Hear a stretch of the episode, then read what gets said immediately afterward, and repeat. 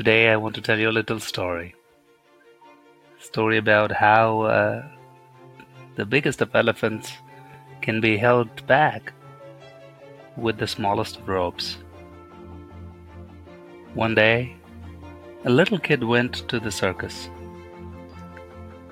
There were a lot of animals, but there were these huge elephants that were tied down with really small ropes. And then he wondered why aren't these huge elephants breaking away from such small ropes? They're supposed to be very powerful. He really needed to find out why. So he went to the trainer who was right beside this elephant and asked, Why aren't these elephants running away when it is such a small rope that they can just run away and break free from these very small rope? And the trainer said, When the elephants are small, they were tied to these small ropes. That was enough to hold them back because they were babies. But as the baby elephants grew to be bigger ones, they were conditioned to believe that they cannot break away.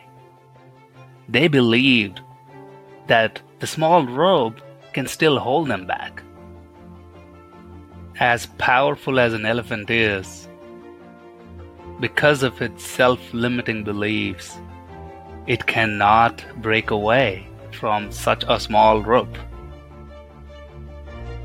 Because it believes it cannot. It's not just elephants, we do that too. We may have failed before, and every time we say to ourselves, I cannot do it, it limits us from what we can. We're, we're conditioning ourselves to believe that we cannot. But we can change that. We can always throw away our self limiting beliefs and start believing that we can. Start saying ourselves that we can. We may have failed before, but we can do it next time. And it is true. If we believe we can, we probably will. Thanks for listening. Until next time, this is Sri Kandikonda signing off.